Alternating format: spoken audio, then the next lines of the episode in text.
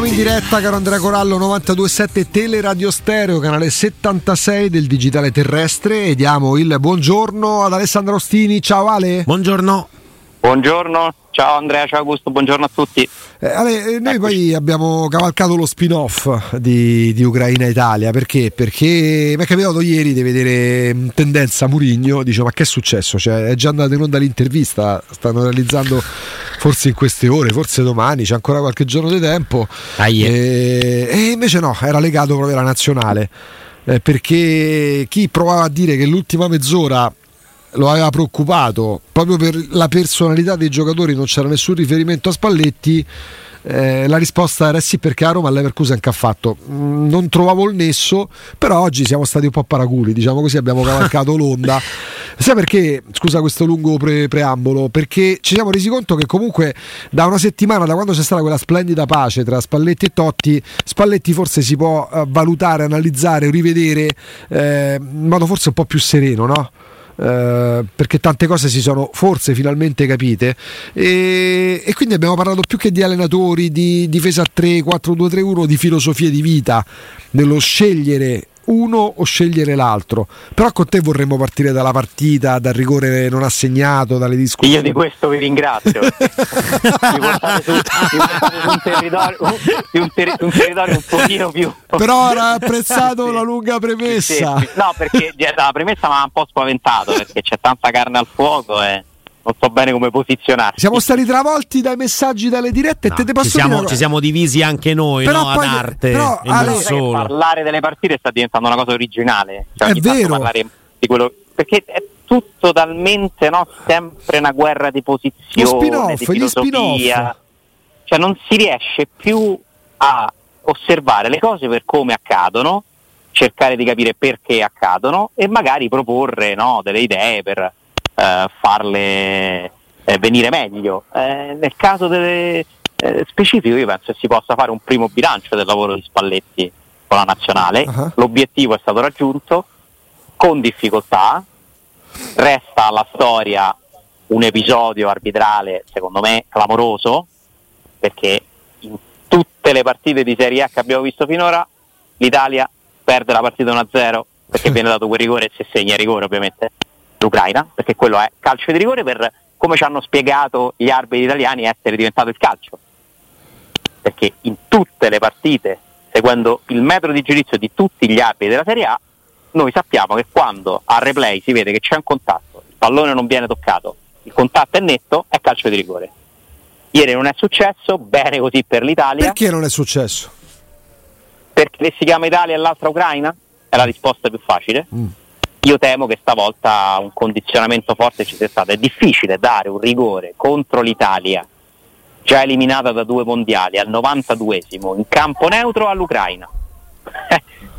Perché a me piace capire il regolamento, cercare di. Eh, infatti, ieri ci siamo scritti, non ho svelato nulla. A volte, a volte, non c'è niente di più facile come spiegazione che questa qua. Oh. Perché tu devi avere una grandissima personalità per dare quel rigore perché veramente sarebbe stata una tragedia sportiva per l'Italia prendere quel rigore al 92esimo, ma per come io ho capito il calcio e le regole, quello è calcio di rigore. Beh, e sì. quindi quell'episodio è stato decisivo, eh, noi stavolta non siamo no, quelli che devono parlare di, di, furto subito perché in realtà l'Italia si è avvantaggiata di questo episodio, però poi ridurre tutto a quell'episodio sarebbe ugualmente sbagliato. No? L'Italia ha fatto quello che doveva e ha dimostrato che nonostante sia arrivato un bravissimo allenatore che ha già dato un'impronta, vedo un livello è generale della nazionale È quello che a me preoccupa, eh. perché poi siamo tutti più o meno contenti della qualificazione. Se poi ci fermiamo a riflettere, per esempio, tante volte parliamo di attaccanti, no? Raspadori e Scamacca, per carità, il talento lo hanno, quando si inizia però a parlare dei giovani Scamacca e del giovane Raspadori, io dico che nel 2024 uno farà 24 anni, l'altro ne farà 25. E io vedo due attaccanti che forse non arriveranno mai, ma che oggi sono lontanissimi dagli standard dei numeri 9 che hanno altre nazionali. E alla lunga questo diventa un problema, secondo me, a certi livelli. Per sono esempio. assolutamente d'accordo con te. Eh, è palese la, la distanza che c'è tra l'Italia e alcune nazionali e non è palese la distanza tra l'Italia e l'Ucraina. L'Ucraina ha Eh. 3-4 giocatori mica male, eh? Eh, su tutti i Mudrik. L'Italia ce l'ha Mudrik? no. Beh, dai, Per me non c'è. Chiesa. Di che anno è Mudrik? Sì, 2003? potrebbe essere Chiesa, Sì, Mudrik è più giovane, sicuramente. Eh, ma non mi 2001. sembra che Chiesa 84 abbia l'esplosività di Mudryk, 97 eh? chiesa. Poi dire chi è più forte dell'altro è, è complicato. Però questo ho fatto un esempio. No, no, ma è anche più giovane Mudrik, quindi sì, sì, detto è la chiaro. partita, cioè la partita non ti ha detto né questa né l'andata che l'Italia sia di un altro livello rispetto No. a- all'Ucraina, no? No. Poi è passato, eh, è passato all'Italia, è arrivato sopra, quindi va bene così. Però il discorso è, discorso è più generale. Più generale perché, perché li- ci sono altre nazionali che sono nettamente più avanti. Se noi Se tu restiamo non sui ti presenti a questo europeo, la sintesi è che tu non ti presenti a questo europeo, secondo me le carte in regola per vincerlo, no? No, e sei campione in carica, cioè quattro anni dopo, in realtà sono tre. Due anni e mezzo, sì, tre anni. Quando si giocheranno gli europei, tre anni dopo. Sono tre anni dopo perché l'e- l'europeo è stato, aiutatemi. Sì, nel stato- 2021, 2021, sono fatto restare nel 21. 2021. Eh, perfetto, sono gli europei 2020 che si sono fatti nel Sì. 2020. No, perché poi con tutto quello che è successo, a parte Sì. me- le Olimpiadi e gli europei sono stati fatti un anno dopo. Le Olimpiadi me lo ricordavo sicuro, sull'europeo ho avuto un attimo di esitazione. Quindi tre anni dopo, quindi a maggior ragione, questa è una notizia, secondo me sei una squadra in teoria da quarti di finale? No, se una In squadra teoria, da quarta fascia nel Oddio, sorteggio, per molti lo era anche quell'Italia là da quarti E di finale. intanto sei da quarta fascia, beh però secondo me c'è un passo indietro. C'è un passo indietro perché quell'Italia là comunque si presentava con ancora una buona parte del blocco Juve e, e quindi già, già il solo fatto no, che la difesa fosse quella lì gli dava a mio avviso una, una dimensione diversa.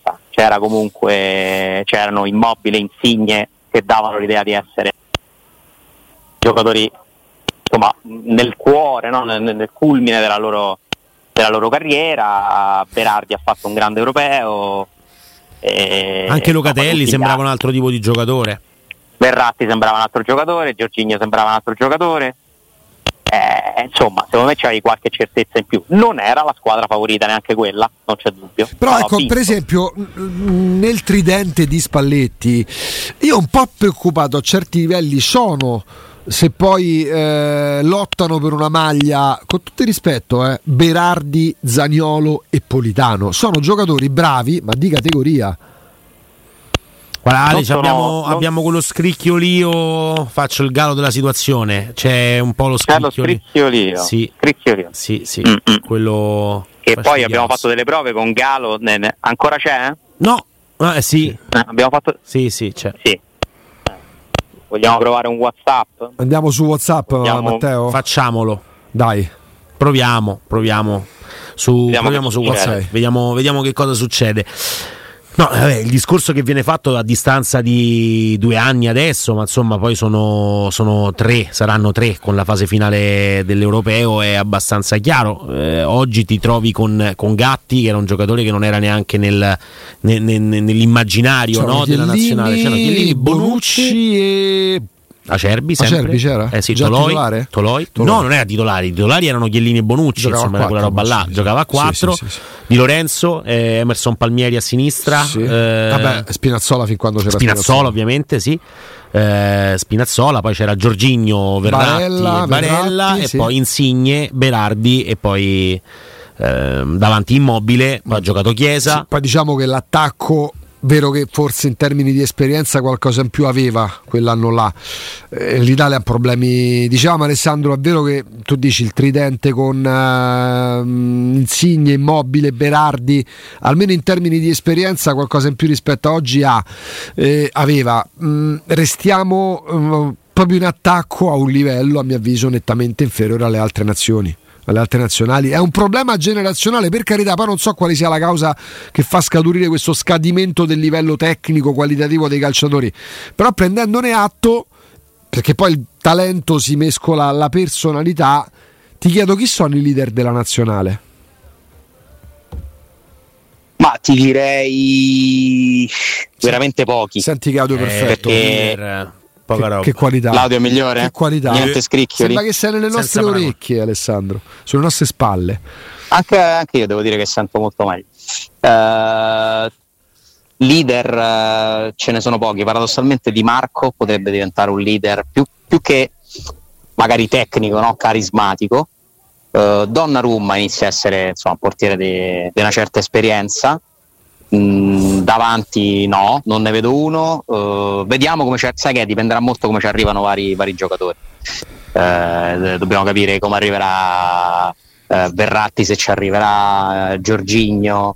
Sai, questi sono quelli no, che hanno un pochino di esperienza in più. Lo stesso Cristante può diventare un punto fermo di questa nazionale, però ancora una volta secondo me bisognerà puntare sul gruppo. Perché le risposte che dai dicono meglio che puntiamo sul gruppo che sui leader. Vabbè, per Sì, non vedo tanti giocatori che quelli che no, si dice da solo vince la partita, cioè chi è? Quelli che si caricano nazionale. sulle spalle la squadra in un momento di difficoltà, cosa che per esempio ieri nell'ultima mezz'ora non c'era un giocatore dell'Italia che era in grado di prendersi la squadra sulle spalle, ma non soltanto nel battere le mani, dai dai dai, Mm, date, la, date la palla a me, vi faccio vedere Ho, come vi- si ho visto tanta, ho visto tanta paura. Porca miseria, dai. L'ultima mezz'ora mi ero imbarazzato a vedere la partita. Imbarazzato. E non per colpa dello schema, giochisti, risultatisti. No, è personalità. Pers- un discorso di personalità e è vero anche che siamo abituati ormai a questo dentro fuori nelle qualificazioni e mm, il dentro fuori con la nazionale che ha toppato due mondiali, l'ingresso a due mondiali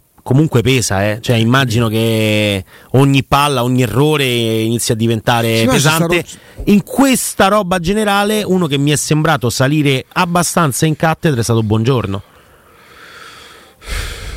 Strano perché poi, Sì.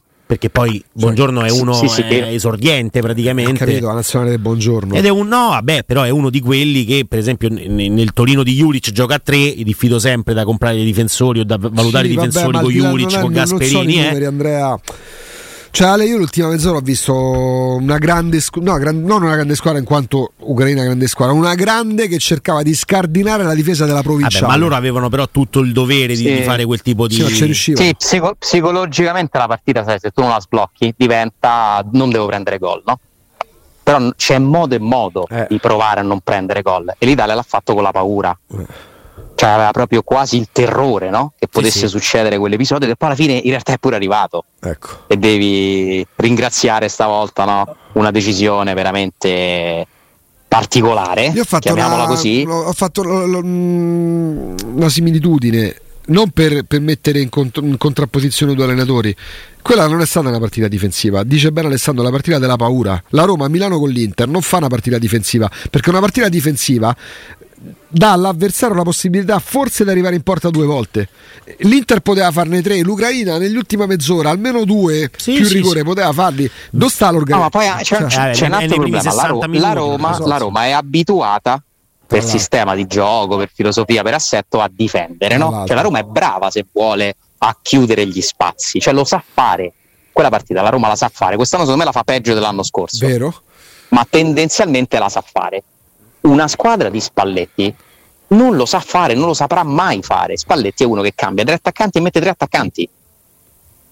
Eh, cioè non è uno che comincia a pensare no, a come magari aumentare la densità, no, lui preferisce insistere no, su quello che conosce, quella strada che conosce e secondo me è anche una, una cosa che gli fa molto onore perché eh, è, è un allenatore comunque che crede in, una, in, una in un'idea di gioco, la porta avanti, riesce a farsi seguire da giocatori più, più diversi, nei contesti diversi, quindi questo è bellissimo, però poi ci sono dei momenti in cui magari ecco che è quello che potrebbe mancare, se devo trovare un difetto a Spalletti, è la capacità di cambiare spartito per porzioni di partite quando l'obiettivo è talmente grande, importante, la psicologia della partita è cambiata e ti conviene un attimino derogare, no?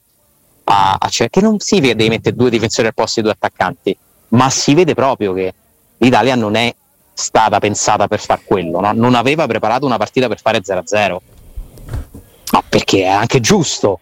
E quindi, sai, eh, sono sempre i pregi e difetti di, di due eccessi, magari, no? l'eccesso difensivo di squadre difensive che poi quando devono attaccare non lo sanno fare, sono disorganizzate, non sono pericolose.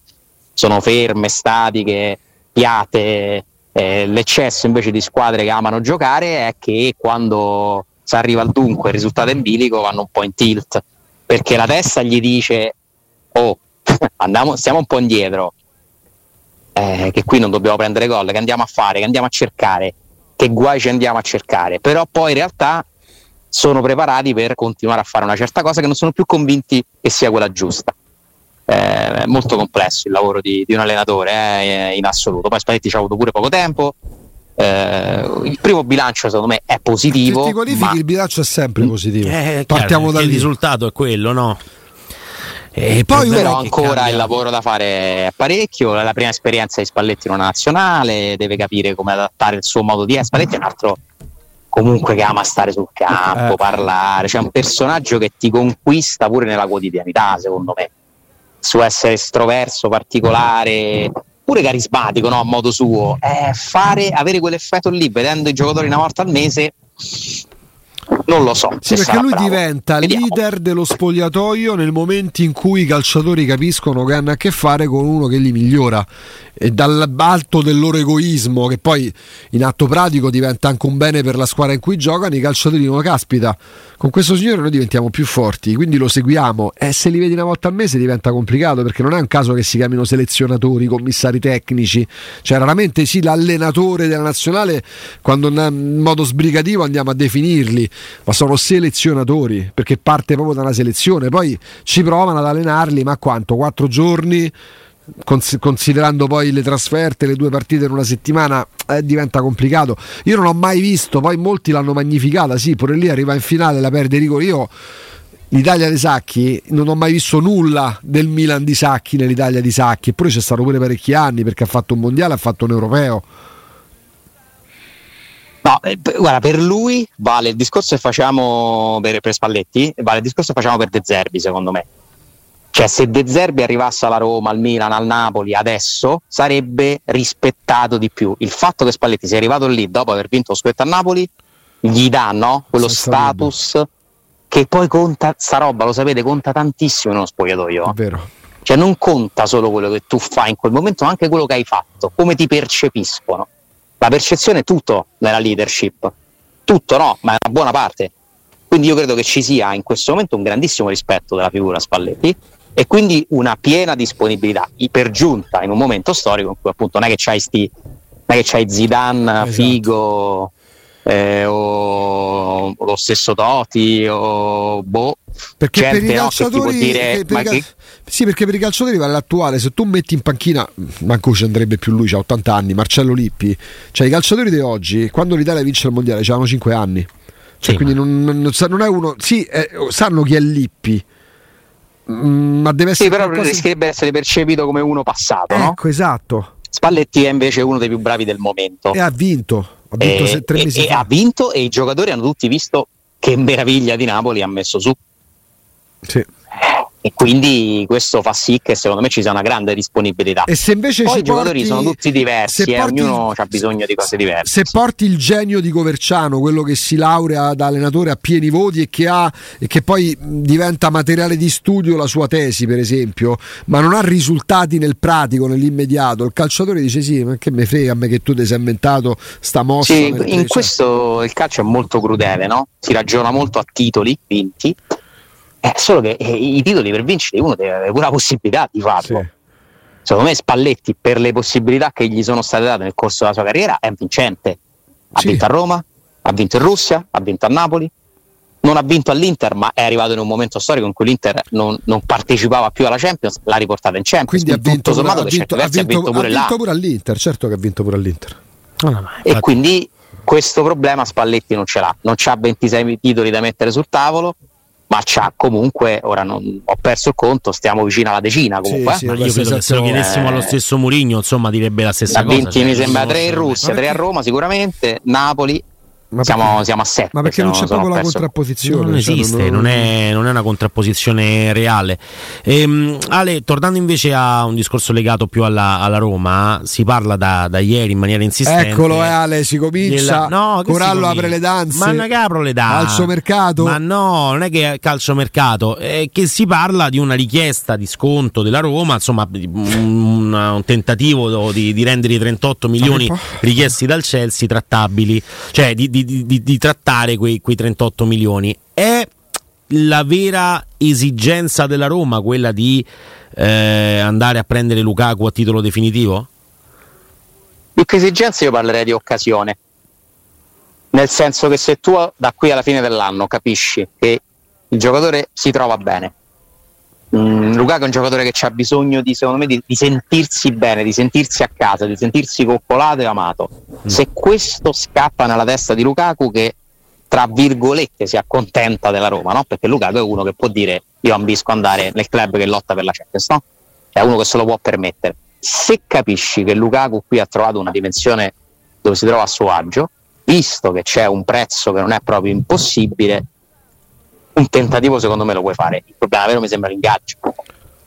Perché per convincere Lukaku a restare, secondo me gli devi fare un contratto lungo, e il contratto lungo di Lukaku è un investimento che sfiora, boh, non lo so, non, facciamoci un po' dei conti, ma siamo sopra i 50 sì, milioni io... probabilmente all'ordo. Questo in Gillina di Massimo. È un'operazione. Ti faccio la domanda. Cioè, se, se noi vogliamo se, se costa 7-8 milioni l'anno all'ordo col decreto crescita, mm. fai 4 anni stai a 32, aggiungici una trentina di cartellino, eh, stai appunto, cioè, La Roma ha voglia di fare questa roba qua? Eh, può farla, ha la possibilità? Senza Champions è più difficile, con la Champions il budget della Champions te lo usi tutto per avere Lukaku, però ti sei pure risolto un problema, ecco. perché ti, c'hai il centravanti. Eccoci, Eccoci, mh, calciomercato, eh, perché insomma questa è la pausa, abbiamo detto forse la più predisposta no? per parlare di, di, mercato, si avvicina quello di gennaio e il nome nuovo per la difesa è quello di Teat, ex conoscenza della Serie A con il Bologna di Sinisa Mihailovic, giocava a tre in quel Bologna, un mancino, belga, giovane, 23 anni, però ragazzo che è stato pagato 20 milioni nel 2022 dal Ren, quindi insomma sembra un'operazione abbastanza complicata anche questa, no? Ma sì, mi sembra anche abbastanza presto. Mm-mm. Io lo so che tu. Ah beh, io lo so che tu puoi parlare. Io ti conosco, io so qual è, qual è la tua perversione, la, la, la, tua passione. Ma dovrai attendere. Il chippiamo, vabbè, che è un po' una cosa, un'ossessione di tutti, perché soprattutto poi nelle pause, no? Di campionato manca pure tua materia prima, le partite ci manca da commentare l'evoluzione delle prestazioni, dei risultati, però questo oggettivamente insomma, è, un, è un momento che vede, secondo me, alle porte un mercato dove al massimo la Roma potrà cogliere qualche occasione, qualche opportunità momentanea, cioè non ci stiamo avvicinando a un gennaio, secondo me, di grandi investimenti, né per la Roma né per le altre società italiane. Il mercato ormai abbiamo imparato a conoscerlo, cioè in una fase di contrazione comunque.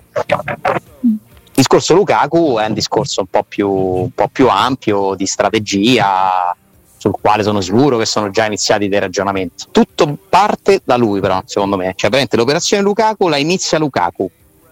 Cioè, se Lukaku sì. fa capire alla Roma che vuole restare, sta bene qui, si trova bene qui, una soluzione la potessi trovare. Anche un altro anno di prestito. Temo che il Chelsea si sia un po' stancato di, di questo balletto. Peraltro, eh, eh, faceva proprio parte dell'accordo eh, cioè il Chelsea ha fatto firmare a Lukaku un nuovo contratto abbassandogli lo stipendio anche nel caso di ritorno a Londra. Il Chelsea vorrebbe risolvere la situazione definitivamente, ma se il giocatore, tanto alla fine sceglie il giocatore, scelgono i giocatori, se Lukaku vuole restare a Roma si farà di tutto se ci sono le condizioni per farlo restare a Roma. Mi sembra presto per avere una risposta da lui, anche perché Lukaku che segna 4 gol in nazionale, un gol a partita con la Roma, eh, ragazzi qualche offerta ce la può avere, eh? cioè a differenza di Dybala che un test, un giro del mercato se l'è già fatto e non ha raccolto nulla di meglio, eh, Lukaku un giro del mercato vero secondo me ancora lo può fare. Cioè, la scorsa estate è stata particolare perché doveva andare all'Inter, poi c'è stata la storia della Juve, poi ha capito che andare alla Juve era sbagliato, ha, perso, ha fatto un po' di confusione lui stesso, ha cambiato procuratore. Cioè, Lukaku si presenta secondo me a fine stagione all'ultimo grande giro teoricamente per capire se ha ancora delle chance per fare un'esperienza ad altissimi livelli. C'è anche l'europeo, che sarà una vetrina pure per lui. E quindi dai, aspettiamo. Prematuro, però secondo me la Roma delle chance ce l'ha. Cioè, non ti dico che è una cosa impossibile, perché non stiamo parlando di una clausola da 100 milioni poi, e soprattutto vedo che sta funzionando il matrimonio Lukaku-Roma, cioè delle sì, basi le stai mettendo. Sì, perché la Roma si ritrova quel bomber che serviva, che è stato per alcune stagioni Geco, quel giocatore che in panchina, a prescindere da chi ci sia, sai di avere una certezza, Ale. Eh, anche perché, insomma, qua parliamo molto spesso di Murigno e di Tiago Pinto, col contratto in scadenza il prossimo 30 giugno, ma è normale eh, perché succede in tutte le società ed è già successo, suppongo, alla Roma in passato.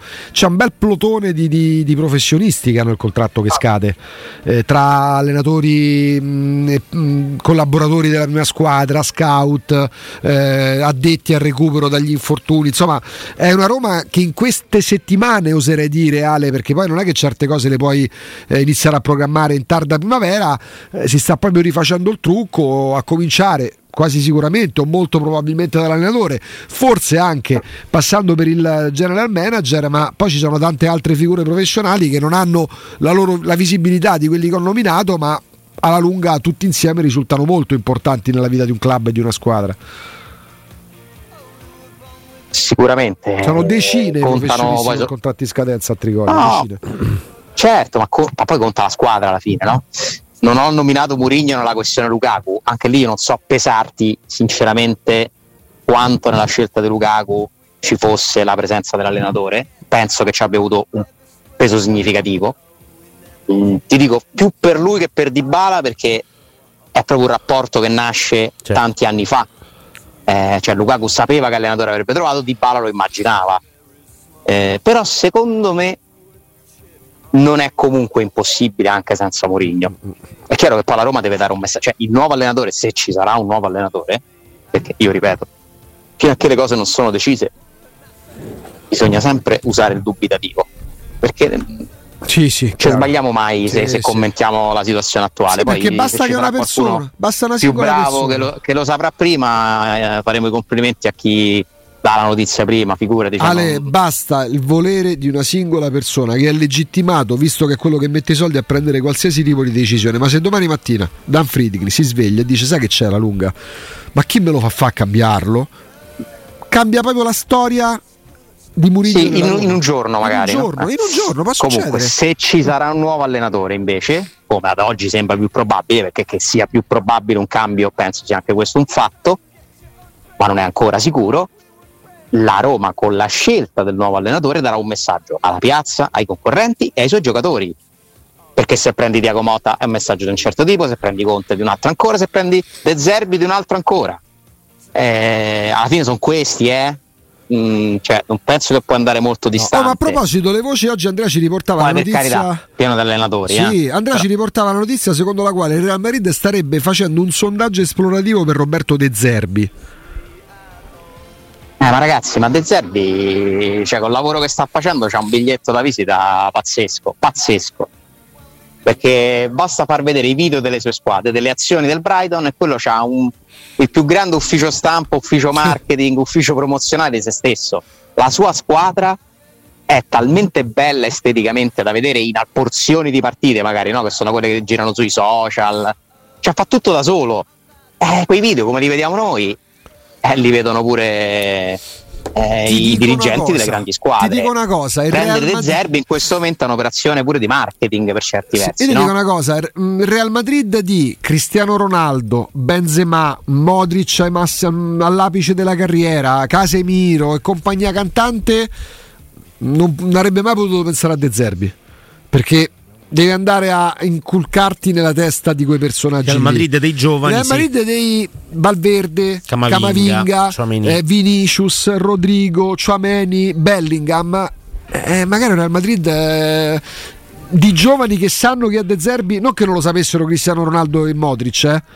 E però un discorso generazionale, torniamo al discorso che facevi sugli allenatori. Eh, Spalletti è quello che ha vinto, quindi attecchisce di più oggi nella testa della gente, no?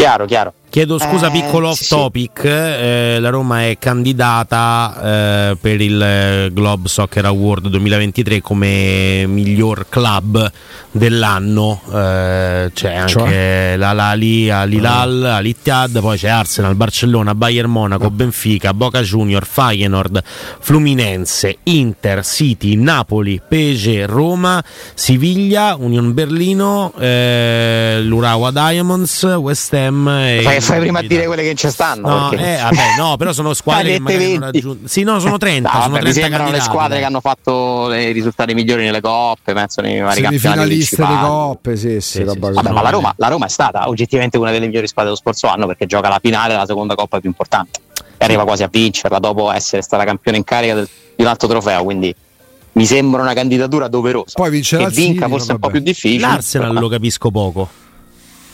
Bisogna vedere quali sono i principi. Vabbè, secondo Bisogna Perché- vedere quali sono, cioè, per, per migliori in che senso? Club, squadra, Sì, quali club, parametri vengono club, utilizzati? club. Viene chiamato club de- miglior Sì. club dell'anno. Vabbè, comunque è sempre meglio starci in queste, Sì, poi queste liste, in And- questi Ovviamente contesti. c'è anche la Roma femminile, che insomma, è sempre una- un'eccellenza. Andrea giustamente dice Domani che- io sono a un evento, invece il Social Football Summit che si sta tenendo allo Stadio Olimpico. Ah, racconta un po'. Un, un evento sull'industria del calcio no? che dura due giorni, eh, è la sesta edizione, domani ci sarà Tiago Pinto, quindi magari Mm. domani pomeriggio avremo anche qualche notizia in più. E c'è, c'è la Roma, c'è anche Betty Bavagnoli, insomma sono, sono tutti eventi in cui secondo me partecipare è, è importante. Poi qui c'è un po' tutta la Serie A, eh, insomma si fanno tavole rotonde, ci sono stand, eh, sì, insomma c'è un po' un confronto no, su tutte le varie opportunità dell'industria del calcio. È un evento molto bello che ha anche quel respiro internazionale secondo me che serve a questo paese Ah, ah, e quindi insomma volevo annu- ricordarvi, sottolinearvi domani la presenza di Diaco Pinto perché in chiave Roma magari Beh, certo, la sua importanza. Dai, facci il podio del best coach a questi premi che si svolgono, che si assegneranno a Dubai, perché è uscita pure la lista degli allenatori che verranno premiati. Ancelotti, beh no, che sono nominati, poi vediamo quali saranno. Ancelotti, Arteta, De Zerbi, Della Fuente, eh, Giraldes, Guardiola, Inzaghi, Köller, Pioli, Scaloni, Spalletti. Tuchel, Wigman che eh, per Sì. quanto riguarda la nazionale inglese femminile, Xavi e poi Spugna, allenatore della Roma femminile. Facci il podio. riditemeli Ancelotti, Arteta, De Zerbi, poi Della Fuente, Giraldez, Guardiola, Inzaghi, Köller, Pioli, Scaloni, Spalletti, Spugna, Tuchel, Wigman e, e Xavi. Che ha vinto la nazionale femminile inglese? Mondiale. Abbia- sì. Dai, uno della nazionale femminile, del, un allenatore del, del calcio femminile lo mettono. Oh. Sicuro nel po- sul podio. vabbè Guardiola Sì? Ancelotti Ah, e... ha vinto la Spagna. boh, a me piace Ar- a me piace Ha Arteta vinto la Spagna il mondiale femminile, ovviamente. Arteta, sì, anche perché no. Certo. vi faccio sto podio Un premio un po' sul podio, un allenatore di una squadra femminile ce lo mettono sicuro. Sì, vabbè, è 100%. probabile, sai. possibile, possibile. fatto secondo anche se il posto calcio femminile deve, deve lavorare ancora secondo me per continuare no, la sua crescita perché dopo secondo me un momento di grande visibilità si sta un pochino appassendo no, quell'onda si sta abbassando quell'onda di interesse, entusiasmo ed è un, bel mo- un bel mo- un bellissimo movimento eh? però è un movimento che sfida una cultura Sì. la cultura che il calcio lo giocano gli uomini, c'è poco da fare. Eh, Però siccome il potenziale c'è, in Italia io vedo che sia un pochino fermato. Sì, sì, e Ale, purt- adesso insomma, da quello che so ti dobbiamo salutare, mi sarebbe piaciuto parlare poi anche di quel 2-2 contro il Bayern Monaco della Roma femminile che può protestare per la non presenza del VAR. Eh, quindi insomma, vogliamo fare il paragone. Ci abbiamo tutta la settimana, Appunto, voglia a te. dai, Appunto, dai. Grazie mille Ale. Ma grazie a voi, un abbraccio, Ciao, ciao. Grazie.